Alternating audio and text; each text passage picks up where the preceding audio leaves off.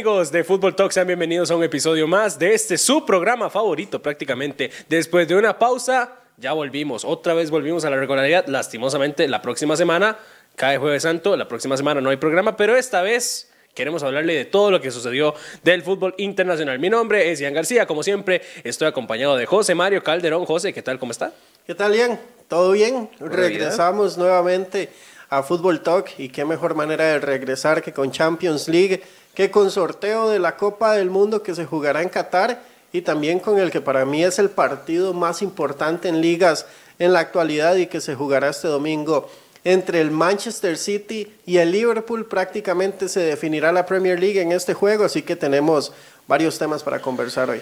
Y sí, hay muchísimo de qué hablar. Empecemos por lo primero, José, empecemos por lo que sucedió esta semana, porque la UEFA Champions League y los cuartos de final en la misma competición empezaron, empezaron las idas con un partido que no llamaba mucho la atención para la gran mayoría, pero al menos en mi caso sí. El Benfica recibía a Liverpool en el Estadio da Luz de Portugal y cayó el conjunto de las Águilas 3 por 1 contra los Reds. Eh, interesante la, la posición de Liverpool, que está cada vez más, más y más allá, logrando títulos, logrando logros, dirían aquí algunos jugadores, ¿verdad?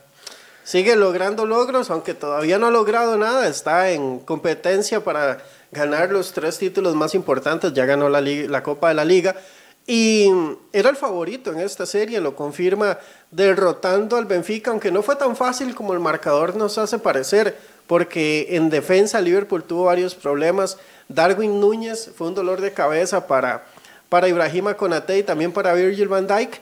Tanto así que en el gol del Benfica fue un error de Konate, que eso lo hace uno en una mejenga y le pasó a Konate lastimosamente, pero Luis Díaz, que ha llegado a Liverpool como si siempre hubiera jugado en Anfield, como si siempre hubiera sido compañero de estos jugadores y siempre lo hubiese entrenado Jürgen Klopp, porque vuelve a ser la figura, asistencia, gol y también el trabajo que hace durante el encuentro. Presiona, marca, le quitan la bola y va como un toro a presionar a los rivales y eso hace que se compense el nivel que tiene Salah actualmente, que no está pasando su mejor momento y es entendible porque viene de quedar eliminado de la Copa del Mundo, aunque Luis Díaz también, pero me parece que el golpe fue más duro para Salah y creo que, que se está echando el equipo al hombro junto con Mané que siempre cumple también.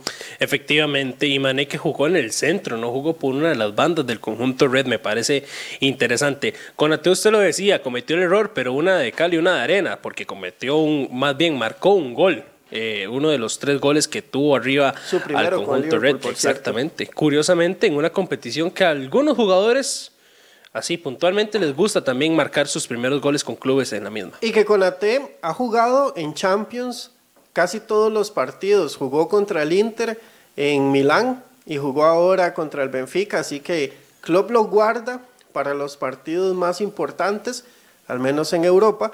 Y también me gustó mucho lo de Navi Keita. Hace unos días leí una entrevista de Navi Keita que él decía que las lesiones, que la falta de confianza en él mismo, que ellas generan no lo han dejado mostrar su máximo nivel desde que llegó a Liverpool. Recordemos que cuando Liverpool lo fichó, en ese momento era el fichaje más caro en la historia del equipo. Ya después fue superado por otros jugadores que están ahí, como Van Dijk y Allison y el mismo Luis Díaz.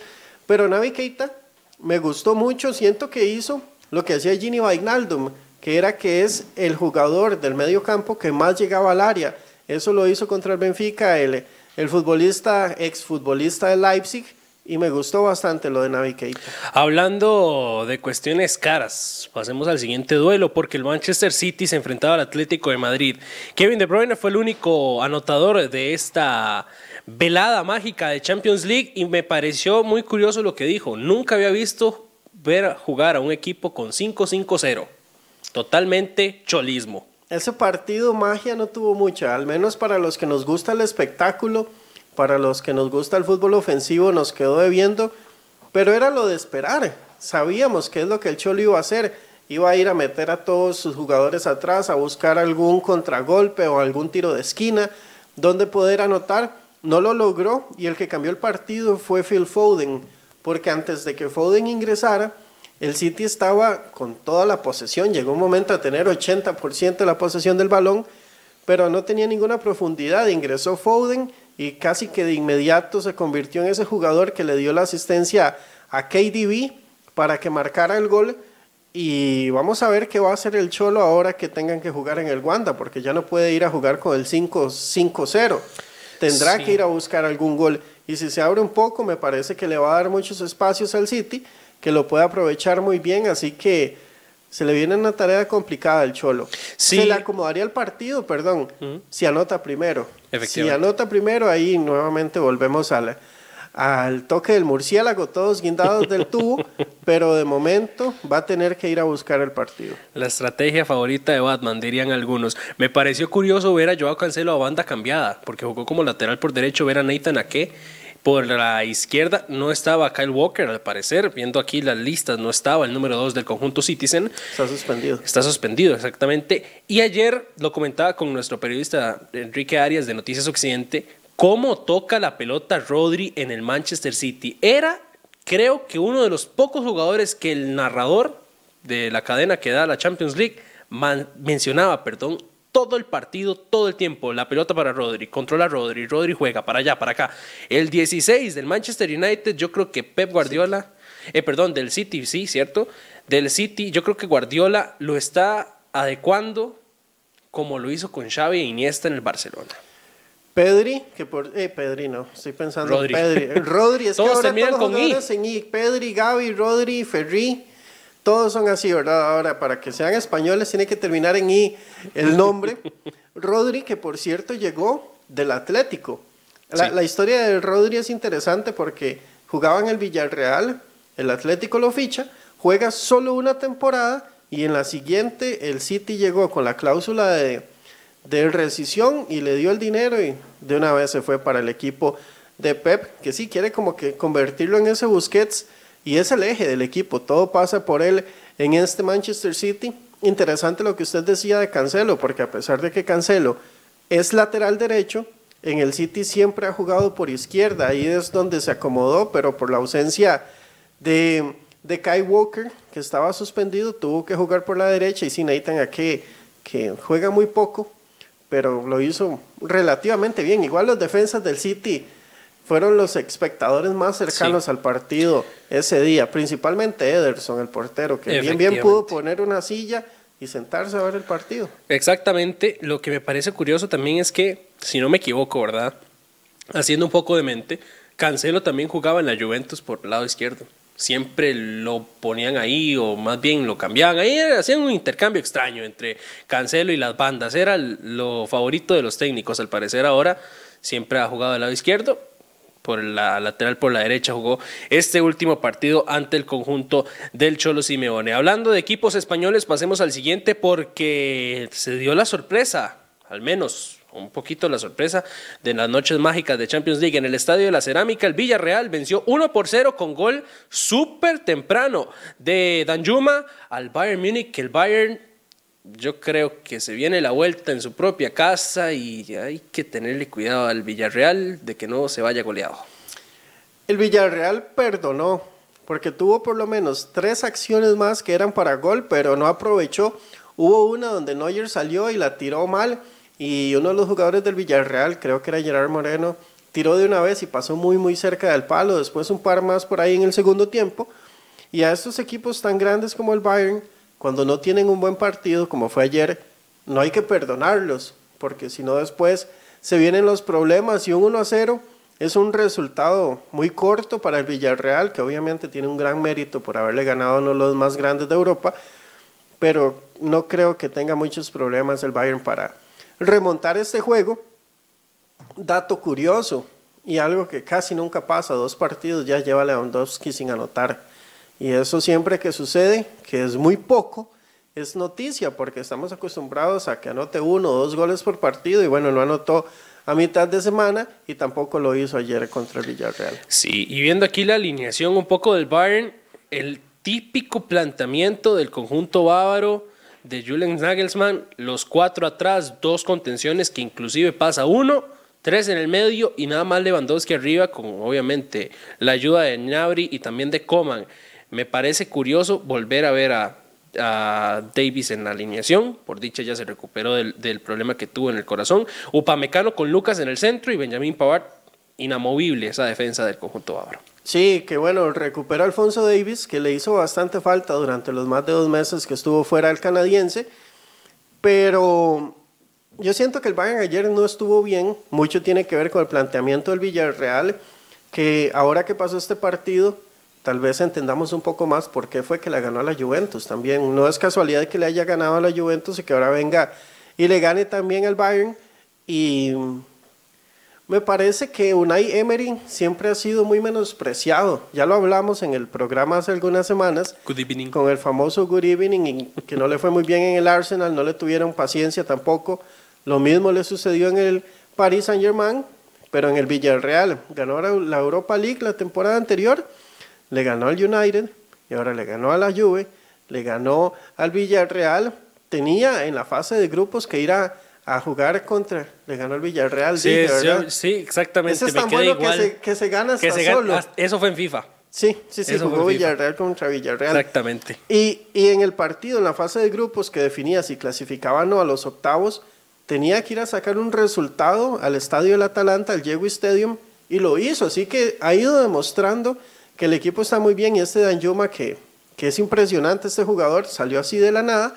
Y lo Chelsea estuvo excelso ayer. Sí, lo Había que, que decirlo. Exactamente, es que era inevitable. Eh, lo que me parece curioso es que después de ganarle a la Juve en Champions League por un- una muy buena cantidad de goles, 3 a 0, perdió contra el Cádiz de visita y volvió a visitar al Levante, perdió.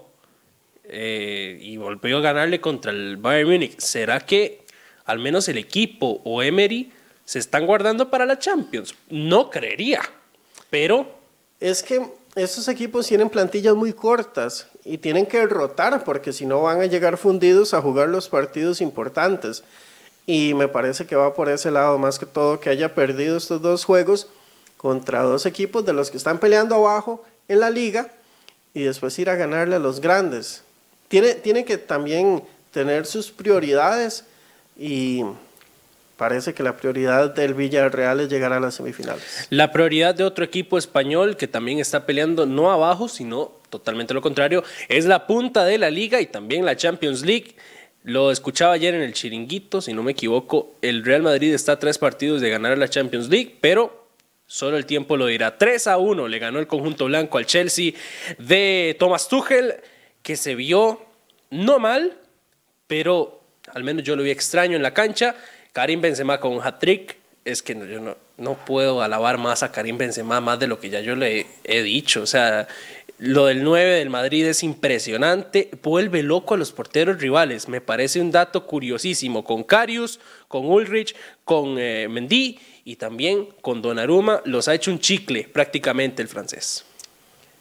Él fomenta el error de los porteros, porque no es casualidad que se equivoquen solo contra Benzema. Así que tiene mucho mérito. Ayer se tuvo fe, corrió desde antes de media cancha a presionar en una jugada donde la mayoría de los delanteros se quedarían parados. Él siguió, se tuvo fe y logra marcar el tercer gol. Lo de Benzema es increíble porque todo lo hace bien.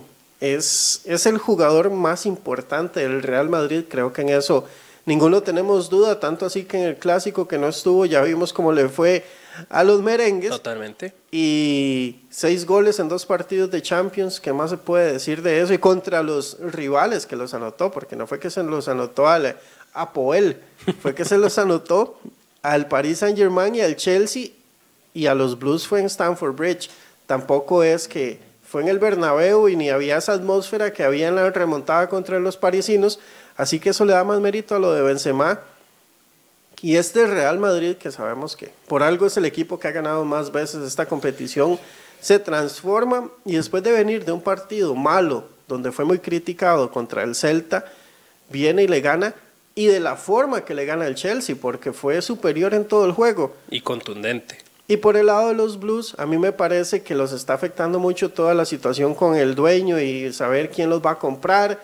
Y también un problema que está teniendo el Chelsea son las renovaciones. Usted está ahí y sabe que Rudiger puede irse, que Christensen ya firmó con el Barça, que Aspilicueta está ahí en veremos. Son tres jugadores titulares de los más importantes del equipo y que tienen un futuro incierto, eso sea como sea afecta también la estabilidad del grupo. Perdió en casa el fin de semana contra el Brentford, se fue goleado, se llevó cuatro y ahora se come tres contra el Real Madrid y hay que hacer un apartado especial para Lukaku. Lukaku no es ni la sombra de lo que era hace un año en el, en el Inter, donde nadie lo podía parar, donde hacía goles de todos los colores y sabores, y en el Chelsea se ve muy, muy mal. Ayer ingresó y no pasó nada con Lukaku, ni miedo le mete ya a los centrales. ¿Sabe también quién no es el mismo después de pasar no por un club, sino por selección? Christian Pulisic. Ah, sí, fue Ese es otro, otro jugador. Y después de enfrentar a Daniel Chacón en, en, en el partido de acá. Exactamente. Lo del Madrid me parece curioso porque, José, siempre lo digo, el Madrid juega con la predeterminada de FIFA. O sea, es la misma alineación siempre, solamente hay un cambio que es recurrente. Banda derecha, extremo derecho. Siempre juega, bueno, no siempre, porque siempre ha dado cambios, más bien. Se han cambiado entre Federico Valverde, entre Rodrigo, entre Gareth Bale y Marco Asensio, y ninguno pega. Por el momento, aquí viendo los cambios, Valverde no pegó porque salió de cambio. Ah, no, pero Valverde ayer jugó un partidazo. Eso sí, al menos, digamos, jugó un partidazo, pero no ha pegado así como para quedarse de fijo en esa posición. Y aparte que no es su posición habitual porque Valverde, Garra Charrúa, papá, va a partir. Él es contención, claro, el número 15 del Madrid. Ha jugado en todo lado en el Real, ha jugado de contención, de interior, de lateral, de extremo, de volante, solo le falta atajar nada más a Valverde. Sí. Y donde lo ha hecho ha cumplido. Tal vez no es un jugador que hace todo espectacularmente, pero cumple con las tareas que le pone el entrenador y eso es muy valioso en cualquier equipo. E, ese ha sido el punto más flojo del Madrid. Usted lo decía, uno se sabe la alineación de memoria, pero cuando llega ese, a ese undécimo jugador, uno dice, ok, ¿quién va a aparecer hoy? ¿Será Bale? ¿Será Asensio? ¿Será Rodrigo? Bueno, ayer apareció Federico Valverde, reforzó el medio campo, eso hizo también que Kanté y Jorginho no pudieran ir más para adelante, Mason Mount casi no apareció ayer, y el jugador más importante del Chelsea jugó en la banda contraria donde estaba Valverde, que fue Rhys James, que Rhys James sí tuvo un gran primer tiempo, tiró varios centros peligrosos y fue de lo mejor que tuvo el Chelsea, pero Valverde cumple cuando juega y vamos a ver qué sucede la próxima temporada, porque si llega Mbappé, ya ese campo no va a estar disponible para que Ancelotti pueda ser tan flexible como ha sido en estos encuentros, donde puede variar un poco, como ayer, que se la jugó solo con Vinicius y con Benzema adelante, pero ya con Mbappé eso no lo va a poder hacer. Efectivamente, las vueltas de estos partidos serán la próxima semana, antes de irnos a Semana Santa. El martes y el miércoles santo son estos partidos. Los primeros son el Bayern Villarreal y el Real Madrid Chelsea, ambos encuentros a la una de la tarde, y el Atlético de Madrid Manchester City y el Liverpool Benfica el miércoles a la misma hora por los mismos canales, ya ustedes se lo saben, canal 25 y canal 26 de Supercable. José, otros canales, otras cosas, hablemos de otra cosa, hablemos de fútbol de selecciones, porque el Mundial se nos avecina, señores, ya es hora, ya es justo y necesario, después de una larga espera, la Copa del Mundo en Qatar 2022 ya tiene sus grupos, ocho grupos con cuatro selecciones, ya todo el mundo se los conoce, pero vayamos analizando grupo por grupo, José. El grupo A compuesto por Qatar, el anfitrión como siempre, Ecuador, Senegal y Países Bajos. Yo creo que esta última selección va a ser el primer lugar del grupo. Y Qatar, Ecuador y Senegal tienen una tarea complicadísima. A ver quién queda de segundo. Y aquí, Qatar se ha preparado casi que por 10 años para esta Copa del Mundo, tanto en Copas Oro, Copas Américas, son campeones de la, de la división de Asia. Ecuador con un fútbol vistoso que gusta y que llena de esperanzas a los ecuatorianos. Y Senegal que viene de ser al menos en este último tiempo, la potencia en África. Senegal está lleno de estrellas. Si vemos la alineación titular, está Mendy del Chelsea, está Koulibaly del Napoli, está Idrissa Ganagay que juega en el Paris Saint-Germain y obviamente está Sadio Mané.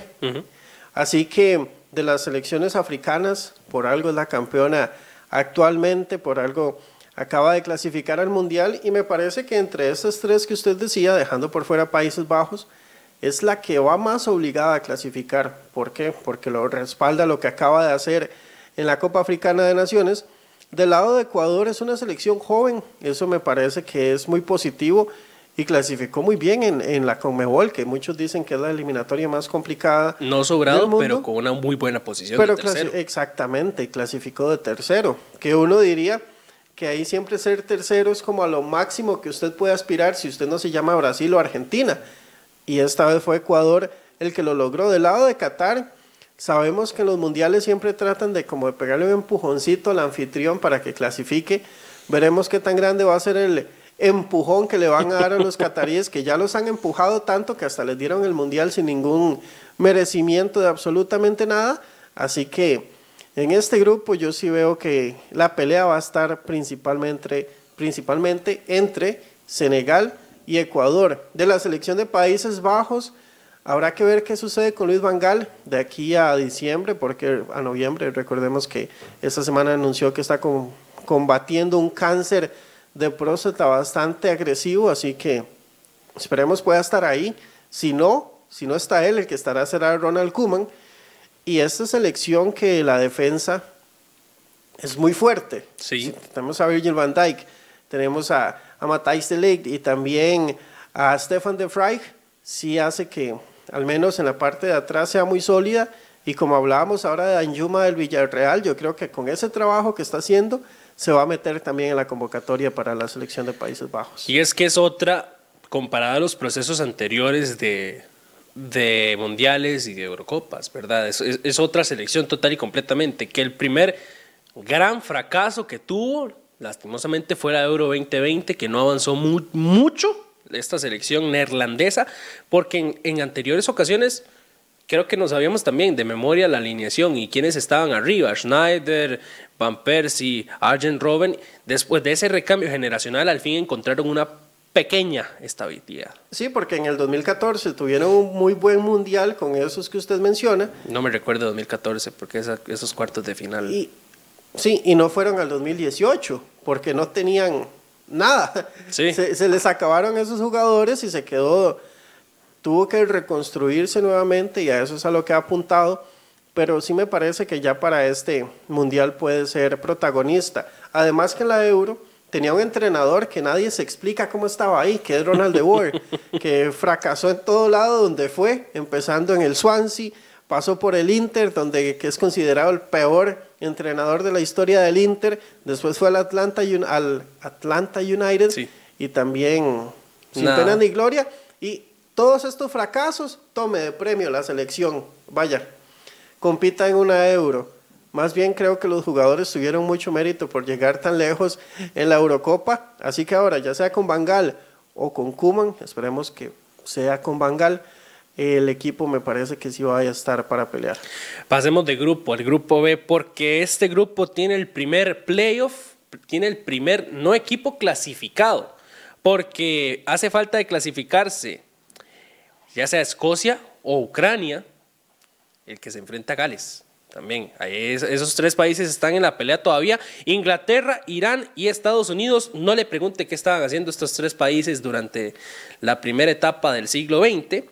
Mejor no, pero está interesante este grupo. El, a mí al menos me gustaría que pasara Escocia al Mundial. Es la generación dorada escocesa desde los últimos mundiales o los últimos procesos eliminatorios. Sí, Escocia que estuvo mucho tiempo alejado de las competiciones internacionales, pero tiene que pasar doble peaje para llegar a la Copa del Mundo. Primero tiene que ganarle a Ucrania y después a Gales.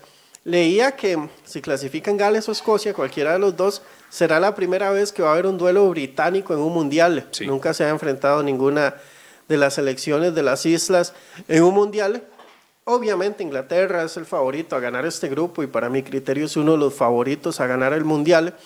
Viene un proceso y tanto es así que jugó semifinales en el 2018, la final en la, en la Euro del 2020, del 2020, que se jugó en 2021, y ahora tendría que dar el paso definitivo en la Copa del Mundo con una generación joven, pero ya con experiencia que ha ido acumulando procesos y con Harry Kane como el líder del equipo en toda su dimensión, tanto en, en los goles, donde está muy cerca de convertirse en el máximo goleador de la historia del fútbol inglés, a nivel de selecciones y también del grupo donde lidera a todos estos jóvenes con los que está rodeado Harry Kane. Hablando de procesos y de jóvenes, también el de Estados Unidos es interesante, ¿verdad? Es, es un proceso que empezó desde el fracaso del 2018, que ya tiene dos títulos encima, tiene la eh, Nations League y la Copa Oro, ambas de 2021. Vamos a ver qué pasa. Yo tiendo a pensar que sí, Inglaterra va a ser el primero y el que salga del repechaje y Estados Unidos el segundo. Sí, sí, sí, yo opino igual. Y es que Estados Unidos tal vez la opinión que podemos tener o percibir en este momento no es tan alta porque venimos de ganarles aquí y, de bailarlos. Entonces uno dice, sí, Costa Rica los acaba de bailar, pero una cosa es la eliminatoria y otra es el mundial y esta selección estadounidense que estos mismos son los que van a estar en el 2026 donde creo que sí van a poder pelear un poco más seriamente pero yo sí opino igual que usted que entre este y el que gane entre, entre los otros tres europeos va a estar el que va a acompañar a Inglaterra a los octavos. El que pase de octavos del siguiente grupo también la va a tener complicada porque en el grupo C está Argentina, Arabia Saudita, México y Polonia este pinta para Grupo de la Muerte junto con otro grupo que vamos a, mencionar más adelante, Argentina, que es la última oportunidad de Messi, en este caso, hablando de un jugador en específico, de ganar un mundial y redimirse, entre comillas, porque ya logró la Copa América. Sí, yo creo que llega sin tanta presión ya por haber ganado la Copa América y esta selección argentina que desde que llegó Lionel Scaloni se volvió un equipo. Antes era, era un un grupo de grandes jugadores que llegaban y se reunían y jugaban, pero nunca fueron como una selección. Y vemos que estuvieron juntos Tevez, el Kun, el caso de Higuaín, Di María, Messi, Mascherano, y podemos seguir haciendo la lista y no trascendieron. Ahora, con este equipo, tal vez sin tantas figuras, pero más conformado como un grupo, creo que Argentina también está ahí para pelear la Copa del Mundo. Y en este segundo puesto, sabemos que lo van a pelear entre México y la selección de Polonia. Y ojo con Lewandowski, que los mexicanos podrían llevarse un susto con Lewandowski, igual que México no está tan bien como, como ellos creen. Yo siempre he pensado que la selección mexicana, o al menos el ambiente mexicano, ellos tienen un, una opinión de ellos mejor que la que tenemos los demás, porque ellos se ven a sí mismos como un equipo potente y que va a ir a pelear con estos y con el otro y que puede ganar. Y yo creo que en el mundo a México lo vemos como una selección más de CONCACAF. Así que yo apostaría mis fichas por Polonia.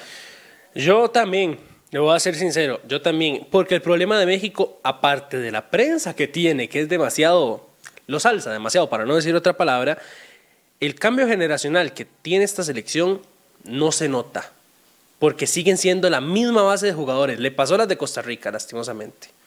Que ya hasta este último partido se nota quiénes son los de verdad y quiénes ya no. A México le está pasando eso. El problema es que se está notando quiénes ya no son, ¿verdad? Ese es el mayor problema, al menos que yo veo que tiene esta selección mexicana.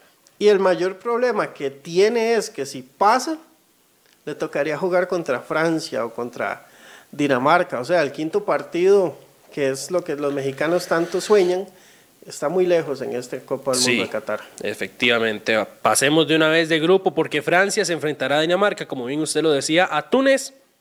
Y el segundo playoff internacional, en este caso es el de Conmebol con la Confederación Africana, eh, perdón, Asiática, que todavía no se ha definido. Puede ser Australia o puede ser los Emiratos Árabes Unidos. Perú yo creo que se puede llevar ese, ese repechaje perfectamente, teniendo en cuenta que si le gana eh, Arabia, Saudita, iba a decir, los Emiratos Árabes Unidos al conjunto australiano. Sí, y repetirían tres de los cuatro que compartieron grupo en el 2018. Estarían Perú, Dinamarca y Francia nuevamente. Pasaría como en otro grupo también. Como otro grupo que vamos a conversar ahorita. Sabemos que Francia tiene que ganar este grupo. Todos pensamos que la selección francesa está arriba en todo sentido en el mundo porque solo con ver esa línea de ataque con Benzema, con Mbappé, con Griezmann, con Kunku que está volando. Y si sigue Dembélé también volando. Y si Dembélé sigue como está ahora, también se va a meter en la lista, así que Francia debería no tener ningún problema para clasificar. Y yo siento que tampoco lo debería tener Dinamarca, porque Dinamarca tiene un equipazo. Si nos ponemos a ver línea por línea, los daneses en todas tienen jugadores que están en equipos top y tuvo una muy buena euro. Llevó a Inglaterra al límite. Tuvieron que hasta que regalarle un penal en la euro para que pudiera clasificar y eliminar a los daneses. Así que yo creo que, que Dinamarca va a pelear. Tiene la motivación de recuperar a Eriksen también, que eso este tipo de situaciones a un grupo lo pueden afectar mucho o también lo pueden beneficiar bastante. Yo creo que eso puede ser con Eriksen. Ahí, todo muy, pinta muy bonito para Francia, pero se sabe que aquí también entra en juego un tanto, no lo mental, sino las famosas cábalas o lo que siempre ha pasado. La maldición del campeón le tocaría en este caso a Francia, ¿verdad? Que la maldición del campeón, para aquellos que no lo sepan, es que el campeón de la Copa del Mundo anterior en la que sigue le va pésimo, no pasa ni tan siquiera de fase de grupos. Si eso llegara a suceder, ay mamá, el fracaso, el fracaso de, esta generación francesa de no volver a repetir aunque sea un buen resultado, aunque sea en semifinales. Y ya les pasó en el 2002. Sí. En el 2002 Francia llegaba de ser campeón del mundo en el 98, de ganar la Euro del 2000 y no pasó de la fase de grupos en el 2002, como usted lo decía. Al único en los últimos 20 años que no le ha pasado esto fue a Brasil, que en el 2002 sí ganó el Mundial y en el 2006 llegó hasta cuartos de final donde los eliminó Francia, pero le pasó a Italia en el 2010, le pasó también a la selección española en el 2014, a Alemania en el 2018. Vamos a ver si los franceses logran romper con este tipo de rachas que a la hora de la hora se quedan en situaciones anecdóticas o se vuelven cada vez una leyenda más grande que lo que podría pasar. Hablando de rachas, pasemos al grupo E y aquí quiero tocar a la racha de nuestro país. Usted no ha visto, José, que siempre aquí se hace una muy buena clasificatoria, un muy buen mundial. En el siguiente proceso, una clasificatoria decente y un mundial espantoso. Luego una clasificatoria horrible, nos toca ir al repechaje y no pasamos. Y vuelve otra vez a la cabeza una eliminatoria muy buena, ¿Será que esta vez Costa Rica pueda romper esa racha? Estamos en la racha del repechaje, de la que no iríamos según esta racha. ¿Será que Costa Rica puede meterse en el grupo E junto con España, Alemania, Japón, luego de ganar la Nueva Zelanda en el repechaje? Eso es lo que todos esperamos. Me parece que Costa Rica demostró en estos últimos meses que tiene con qué ir a ganarle a Nueva Zelanda en Qatar ese 14 de junio que ya todos estamos esperando con muchas ansias y de lograr dar ese paso, sí quedamos en un grupo complicado. Pero ojo, cuando hemos llegado a mundiales donde pensamos que el grupo es la famosa frase que yo detesto, accesible, es donde nos va más feo. Porque en el 2002 pensábamos que el grupo era accesible y quedamos eliminados. Bueno, vamos al 90. Al 90 nadie pensaba que iba a clasificar. Nadie, y, y lo, lo leía un día que buscaba un poco de información la gente acá decía que no íbamos a hacer ni un tiro de esquina en el Mundial del 90 y sabemos lo que pasó. En el 2002 se decía, y lo recuerdo muy bien, que era un grupo accesible, que China no era tan complicado, que a Turquía se le podía ganar, quedamos eliminados. En el 2006, misma situación, que sí, que Alemania, pero Ecuador y Polonia son accesibles. Primero, ¿de dónde saca usted que Ecuador y Polonia son accesibles, verdad? Pero, pero ese es otro tema de desconocimiento del fútbol internacional y nos fue horrible en el 2006. Sí, tanto que el premio fue la mejor tapada según la FIFA de Porras ante Ecuador. Ese fue el premio. Y que no quedamos de últimos porque Serbia y Montenegro durante el Mundial se separaron los países y tuvieron un problema y la selección se, se, cayó, se cayó. Si no hubiéramos quedado de últimos. Llegamos al 2014, nadie daba absolutamente nada por Costa Rica, igual que en el 90, y clasificamos de primeros contra Italia, Inglaterra y Uruguay. Llegamos al 2018 y la bendita frase otra vez. Grupo un grupo accesible. ¿Cómo usted va a decir que un grupo donde está Suiza, Brasil y Serbia es accesible? Jamás. ubíquese, ubíquese. Nos fue feo también, apenas fue que le logramos empatar a los suizos. Y en este, que de accesible no tiene nada y yo estoy seguro que nadie se atrevería a decir que es un grupo accesible, podríamos dar la sorpresa también, que es sería interesante porque para dar la sorpresa habría que dejar afuera España, o Alemania. O a Japón, que Japón hizo una eliminatoria no perfecta, pero casi, casi, casi los japoneses hacen una, una eliminatoria perfecta en la Confederación Asiática. España viene con el recambio generacional con todo. Con todo. Con todo, porque no se puede decir que no, que hay jugadores que no. No, no, no, no, no, no, no. Si usted vio el último partido de España, usted me tiene que dar la razón, nos tiene que dar la razón porque usted también está diciendo lo mismo. Y Alemania, después del fracaso de 2014 y también un poco en la Eurocopa, no, 2018. 2018, sí, perdón. Con el fracaso de 2018 y la, con la Eurocopa más, o menos que hizo, yo creo que vienen con todo a tratar de ganar. pensando mucho en la selección de Alemania. Si, si la analizamos igual, línea por línea, la única duda en Alemania es la defensa, porque el portero, Neuer es titular indiscutible y si, no, y si le pasara algo, ahí está Ter Stegen. Pero en, el, en la defensa, si usted se pone a buscar, tanto los laterales como los centrales, el único que tiene un campo fijo de Rudiger. De ahí en fuera está, hay, hay, opciones como este Slaughterback o está también Robin Koch que juega en el Leeds, pero son futbolistas que, que, no. que no parece que sean para la selección alemana. Si usted se va al medio campo, Kimmich, Goretzka, Gundogan, Jamal Musiala que viene empezando y está, está volando. Está el caso de, también de Julian Weigel, que ha ido levantando con, con, el Benfica y podría estar ahí. Lastimosamente se lesionó Florian Wirtz, pero debería estar listo ya para, el 2000, para, para finales del 2022. Y adelante, Nabri. Sané. Sané. Vana. Thomas Müller. Bueno, bueno digamos, más o menos, Adeyemi y Kai Havertz. que Kai Havertz puede ser la figura de Alemania porque lo está haciendo muy bien en el Chelsea jugando como nueve y, sabemos que en el fútbol alemán desde Mario Gómez no aparece un nueve, así que Havertz podría ser ese jugador que ocupe esa posición y, y ojo que, que los alemanes también pueden pelear. Y tienen un entrenador extremadamente ganador como Hansi Flick. Sí, también es que la tienen puesta. sinceramente, o sea, si, si hacen una muy buena fase de grupos, creo que Alemania podría llegar inclusive a una posible final en tierras cataríes. Pasemos al grupo F, se nos están acabando los grupos poco a poco. Bélgica, Canadá, Marruecos y Croacia. Un grupo no accesible, evidentemente ningún grupo es fácil, ningún mundial, sin embargo un grupo lindo de ver por la calidad de fútbol que presentan las cuatro selecciones. Bélgica y Croacia están bastante lejos de la Bélgica y Croacia de hace cuatro años, que jugaron semifinales y final. Si no me equivoco, si Bélgica jugó la semifinal. Sí. Sí, quedó tercero en ese mundial. jugó contra Francia.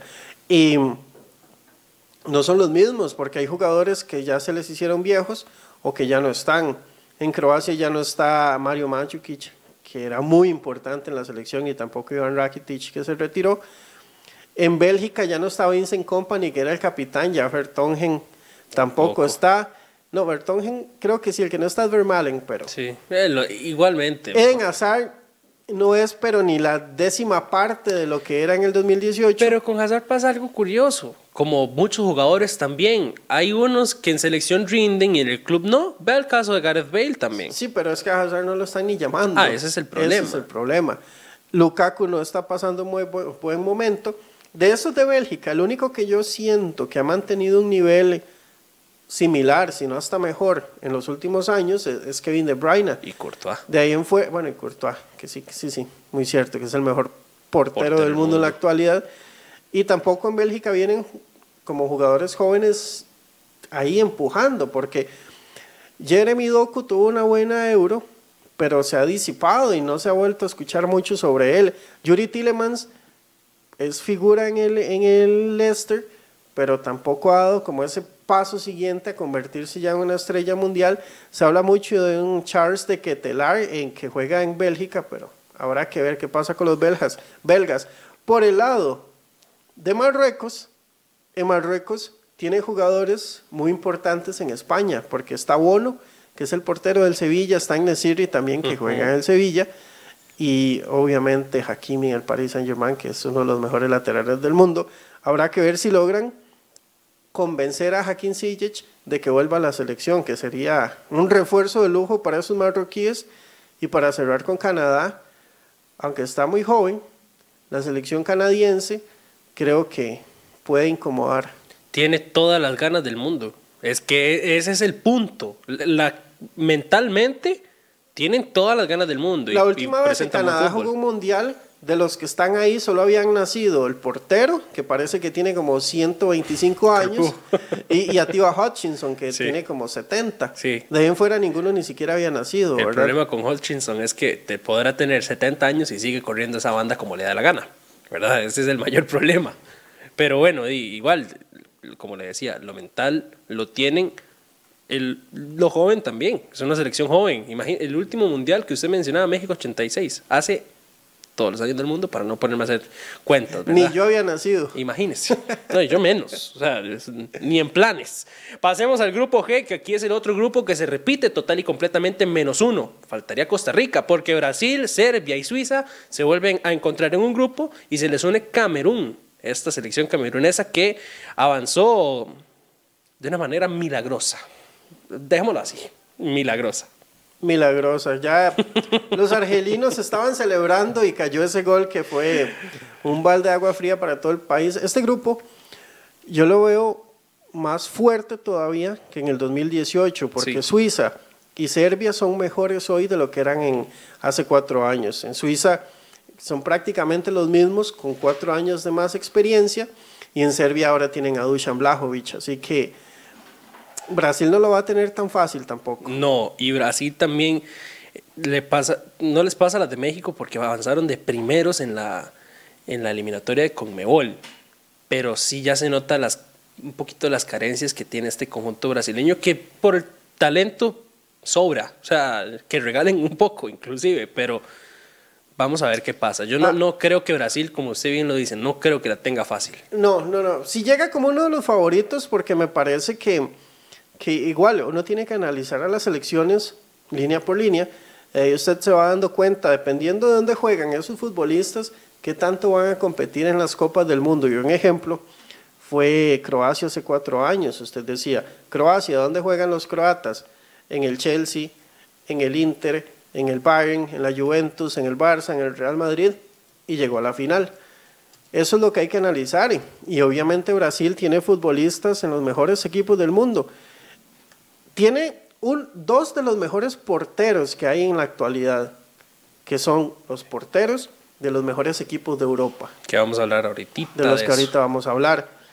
Tiene Marquinhos, que aunque se equivocó un poco, tiene mucha jerarquía. Está Thiago Silva, los laterales también. El problema es que Thiago Silva dice que está retirado de selección, pero estoy seguro que si lo llaman va. No, pero ha estado. Por eso le digo, o sea, si lo llaman van. Y tiene dos de los mejores contenciones del mundo, Casemiro y Fabiño. Y adelante. Adelante. Y adelante. Vinicius, Neymar, Anthony, que es un jugadorazo, Gabriel Jesús, que lo siguen llamando. Y ojo que a mí en este último partido que vi de Brasil contra Chile me gustó mucho ver a Neymar jugando de falso 9. Me parece que ahí no tiene que correr mucho porque ya Neymar ya no corre. Ya toca. Los, los otros corren por él, corre Anthony, corre Vinicius, y él está ahí ocupando a los defensas, abriendo espacios, así que creo que eso también podría ser importante. Efectivamente, y yo creo que puede ser el mundial para que Vlahovic la rompa, sinceramente. Eh, todo el potencial lo tiene, todo el potencial lo tiene. Pasemos al último grupo, José, que este grupo también es un grupo no, no, no fácil, perdón, sino todo lo contrario, complicado para Portugal porque tiene enfrente a Ghana, a Uruguay y a la República de Corea. Portugal que avanzó después del playoff internacional, bueno, internacional no, del playoff interno de UEFA, Ghana que también avanzó después de los playoffs, Uruguay, que don Uruguay, don repechajes de milagro, no está en el repechaje. Estuvo cerca. Exactamente, estuvo cerca, rozando la arena, dirían algunos, y Corea que también hizo una muy buena clasificatoria en el continente asiático. Vuelvo a repetir lo mismo que dije con Argentina. La última oportunidad de Cristiano Ronaldo para volver a volver a darle la, esperanza a los portugueses, José. Es, una selección que también viene con un recambio generacional bastante grande, con jugadores muy buenos, Bernardo Silva, junto con también Bruno Fernández, dirían en el FIFA, pero son jugadores que se pueden venir con todo y también el resto de selecciones son selecciones complicaditas, no, no la tiene tan fácil el conjunto luso. Uruguay tiene una gran generación, principalmente en ataque. Está Cristiano, obviamente. ¿Uruguay o Portugal? eh, Portugal, perdón. Pero está, es que en el momento donde estamos grabando, acaban de anunciar que echaron a Iñaki Alonso de Saprissa. Sí, exactamente. estamos ahí en el- eso también. Sí. Bueno, Portugal. Diogo Jota, Bruno Fernández, Rafael Leao, eh, Joao Félix, Imagínate. Bernardo Silva, El mismo Joao Cancelo entra ahí. Más o menos. Cristiano Ronaldo. Sí, pero estoy hablando más de los, de los ataque. de ataque. Son jugadores, vamos a lo mismo, juegan en los mejores equipos de Europa. Así que yo creo que esta selección portuguesa puede pelear. Ese es un grupo bonito. A mí me hubiera gustado que Costa Rica quedara en este grupo si, si clasificara. Mamma mía. Del lado de Uruguay, sabemos que es una selección ya entrada en años, sus máximas figuras ya han pasado su mejor momento, Cavani, Luis Suárez, Diego Godín, Martín Cáceres, Fernando Muslera, tienen como 200 años de jugar en la selección, pero también vienen otros jóvenes ahí que van haciéndose un campo, como Rodrigo Bentancur, como Naitan Nández, Darwin Núñez, Valverde. que está volando, Fede Valverde. Así que yo creo que este grupo se va a definir. Estos dos son los que van a clasificar. Sí, sí, sí. Y aunque Corea haya hecho una muy buena eliminatoria en y aunque Asia, tenga a Heung-Min Son, y aunque tenga Heung-Min Son, es muy difícil que el conjunto coreano avance. Dio la sorpresa ganando la Alemania hace cuatro años, no se me olvida, 2 a 0. Sin embargo, en este grupo la tiene complicadísima. Y gana también, que es otro de esos equipos que es dificilísimo jugar contra ellos en, en Copas del Mundo. Toda la vida lo han sido. Y, y la historia no me deja mentir. Y, y tenemos ese antecedente de Ghana y Uruguay en el Mundial del 2010, aquella famosa mano de Suárez, y después que Samoa Gyan mandó el, el, El penal, penal a, la luna, a la luna. Así que también eso genera morbo en los mundiales. Ese tipo de detalles siempre generan ese- todas esas, esas conversaciones. Y no tan solo ese, sino que también Portugal y Uruguay se enfrentaron hace cuatro años en octavos. O sea, es- es- vamos a lo mismo. O sea, ese es el punto. Aquí la nuevita, entre comillas, es Corea. Pero vamos a ver qué sucede. Yo sí, sí pienso que Portugal y Uruguay vayan a clasificar en este grupo. Sí, sí, no deberían tener ningún problema en clasificar y está bonito porque hay representantes de todos los estilos de juego. Eso me gusta bastante, así que los grupos, siento que ninguno está muy, muy disparejo. Me parece que todos quedaron bien. No hay un grupo de la muerte que usted diga, "Ah, pero es que quién va a pasar. Sí, no, no. O que usted dice, es que si se va a quedar alguno fuera que va a ser una tragedia, como en el 2014, que ese era el grupo de Costa Rica. y se quedaron dos. Sí. Que, que uno decía, pero quién se, ¿cómo se va a quedar uno entre Uruguay, Italia o Inglaterra? Inglaterra. Bueno, se quedaron dos. E Inglaterra horrible le fue en ese mundial. Pero en este no, en este hay dos que uno piensa que son los más fuertes y dos que pueden pelear. O hay uno fuerte, como el grupo uno, y tres, Y el tres, que pueden sí. pelear por un puesto. Sí, bueno, para hacer entonces el recuento de nosotros, los, los clasificados de Fútbol Talk, Países Bajos y Senegal en el grupo A, en el grupo B, Inglaterra y Estados Unidos o el clasificado del playoff europeo, en el grupo C, Argentina y Polonia, en el grupo D, Francia y Dinamarca, en el grupo E, aquí yo voy a tener una discusión con usted, yo pienso que va a pasar Alemania y va a pasar Costa Rica.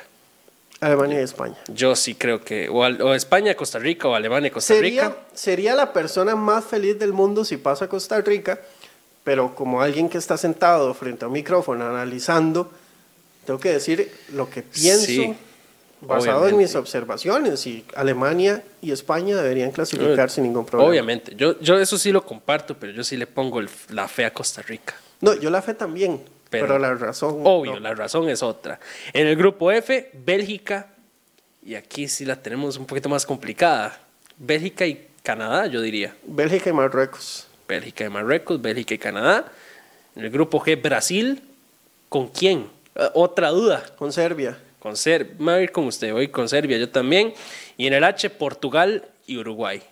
Esos son los 16 o bueno, ahí con algunos cambios, que los tenemos. 16 clasificados de nosotros. Efectivamente, los 16 clasificados de fútbol toque de fichajes a lo tico. Pasemos otra vez, José, volvamos, volvamos a, a tierra, aterricemos con el fútbol de clubes, porque la Premier League está cada vez más cerrada arriba, cada vez se cierra más. Y este domingo a las 9 de la mañana, 9 y 30 para serles específicos, en el Etihad Stadium se enfrentan el Manchester City y el Liverpool. Un punto de diferencia, 73 el City, 72 el Liverpool. A mí me va a dar un paro cardíaco fijo este domingo. Este es el partido más esperado para mí en muchos meses, dejando por fuera la final de la Champions. Y del Mundial. Pero de partidos que usted sepa que van a suceder, este es el más esperado. Esos dos equipos son los mejores equipos del fútbol inglés desde el 2017, sin lugar a dudas. Este es el mejor partido que usted puede ver en la Premier League actualmente, es este. Aunque hayan clásicos que toda la vida serán eh, Manchester United, Liverpool y Manchester City contra el United y, Y el Arsenal Liverpool, contra el sí. United y bueno, todo el montón de derbis que hay en Inglaterra. Hoy esos dos son los dos mejores equipos y por mucha distancia con el resto, con los que los persiguen. Y que haya un punto de diferencia apenas entre ellos lo vuelve el doble de atractivo. Así que aquí tengo unos datos que subió el Manchester City para que vea que yo lo que le estoy diciendo no es mentira. Estos dicen que son los datos desde el inicio de la temporada 17-18 hasta la actual. Cada equipo, obviamente, ha jugado 182 partidos. El City ha ganado 140, empatado 18 y perdido 24. Eso es en, en la liga en, en general, Sí, en ¿verdad? general. En- como todo. El Liverpool ha ganado 125, ha empatado 37 y solo ha perdido 20. El City ha ganado 438 puntos y el Liverpool 412. El City ha marcado 456 goles y el Liverpool 403. Que más de la mitad de esos goles del City son de Agüero, fijo. Estoy seguro. No, no, no, porque eso era lo que venía. Los goleadores en esta época, del 2017 hasta ahora, Mohamed Salah 115, Raheem Sterling 75, Raheem Sterling, wow. Sadio Mané 73, el Kun 62. Es que lo, lo mejor del Kun fue antes. Sí, Y Bobby Firmino 50. wow. El Manchester City del 2017 a hoy solo ha recibido 135 goles en la Premier League y el Liverpool solo 155. Es, es Sí, es una bestialidad total y completamente. Es, es, La posesión, ya el último, el último rubro en estas estadísticas. El City ha tenido el 67.7% de la posesión y el Liverpool el 62.3%. mamma mía. Mamma mía. Es que es mucha la superioridad de estos equipos con los otros. Y ya metiéndonos en el partido, Qué difícil. yo veo ¿verdad? mejor a Liverpool. Sí, Me parece que aunque el City esté de líder, el Liverpool viene con un mejor momento futbolístico y también anímico, porque está cerca de alcanzarlo. En enero estaban a 14 puntos de distancia y hoy están a un punto. El Liverpool viene de ganar 10 partidos consecutivos, si no me equivoco, en la Premier League, mientras que el City perdió en casa contra el Tottenham y también tuvo ese doloroso empate contra el Crystal Palace en Selhurst Park. Así que yo pienso que Liverpool va a ganar. Creo que tener a todos los jugadores disponibles para Klopp es un gran alivio y algo que no ha tenido en las últimas temporadas. Y en el caso del City, aunque juega muy bien, me parece que esa parte de confianza no está al 100%. sí. No, no sé. aquí, tengo un dilema emocional, tal vez, porque quiero que gane también el, el Liverpool, pero el, el City creo que, al menos en este momento, viendo aquí números crudos, ha sido el que más partidos ha ganado en la Premier League. Obviamente, les el Liverpool, 23 partidos ha ganado el City, ha perdido 3. Eso es lo que a mí me impresiona más de este equipo. Inclusive el Liverpool ha perdido 2 nada más. Son números que si uno los ve así crudos, uno dice, es que no, es que este partido mínimo tiene que empatarse. Mínimo, así, para que ninguno se vaya como no arriba, sino como que se vaya infeliz. O sea, es tanto el morbo y las ganas de ver este partido, al menos mías y suyas, me imagino que también, que yo no quiero que gane ninguno, yo quiero que quede empate, porque se lo merecen los dos equipos. Han sido tan buenos durante toda la temporada, y aquí te estoy leyendo un, dato, el City ha perdido nada más uno, uno de los partidos de los últimos 12 como local ante Liverpool. Han ganado 7 y han empatado 4. La última vez que perdieron fue un 4 por 1 en 2015. Eh, es, demasiado tiempo seguido del City ganando la Liverpool, al menos en casa, y el Liverpool que tiene todas las ganas también, como lo veíamos ahora en Champions League. El City viene de un partido dificilísimo contra el Atlético, también hay que tener eso en cuenta. Y el Liverpool viene no con un partido fácil, sin embargo, con un resultado abultado ante el Benfica. Es que ese es otro punto importante, porque Liverpool tiene un colchón de dos goles para recibir al Benfica en casa la otra semana, mientras que el City tiene que ir a España Solo lleva un gol de ventaja. Viene de un partido dificilísimo donde tuvo que poner todo su, su esfuerzo para sacar un gol contra un equipo que metió los 11 debajo del marco. Y, y me parece también que la baja de Rubén Díaz le afecta un poco al City, un poco bastante, diría yo, porque es el mejor central del equipo. Es la baja de Rubén Díaz para el City es como si Van Dijk no estuviera en el Liverpool. Sí. Así lo veo yo. Creo que el Liverpool lo va a ganar. Me, me, parece que sí. Y si el Liverpool no lo gana, la liga es del City. Totalmente. Yo estaba revisando los partidos que le faltan a cada uno de los equipos. Y el Liverpool le falta al Manchester United, le falta al Tottenham y le falta al Everton que aunque el Everton está en la pura calle, es el, para no decir otra palabra, es el, es el rival y es el derby. Sabemos que esos partidos son diferentes. El City no tiene ningún partido así que usted diga, ay, qué difícil. Digamos que el, partido más difícil que le queda al Manchester City de aquí a que termine la temporada es la visita al West Ham el 15 de mayo, que es la jornada 37. sí. sí. pero hablando, hablando solo de la Premier League. Así que me parece que, que si el City logra empatar o ganar, se va a dejar la Premier porque no lo veo dejando puntos en ninguno de los juegos que faltan. No, yo, yo tampoco. Yo, yo.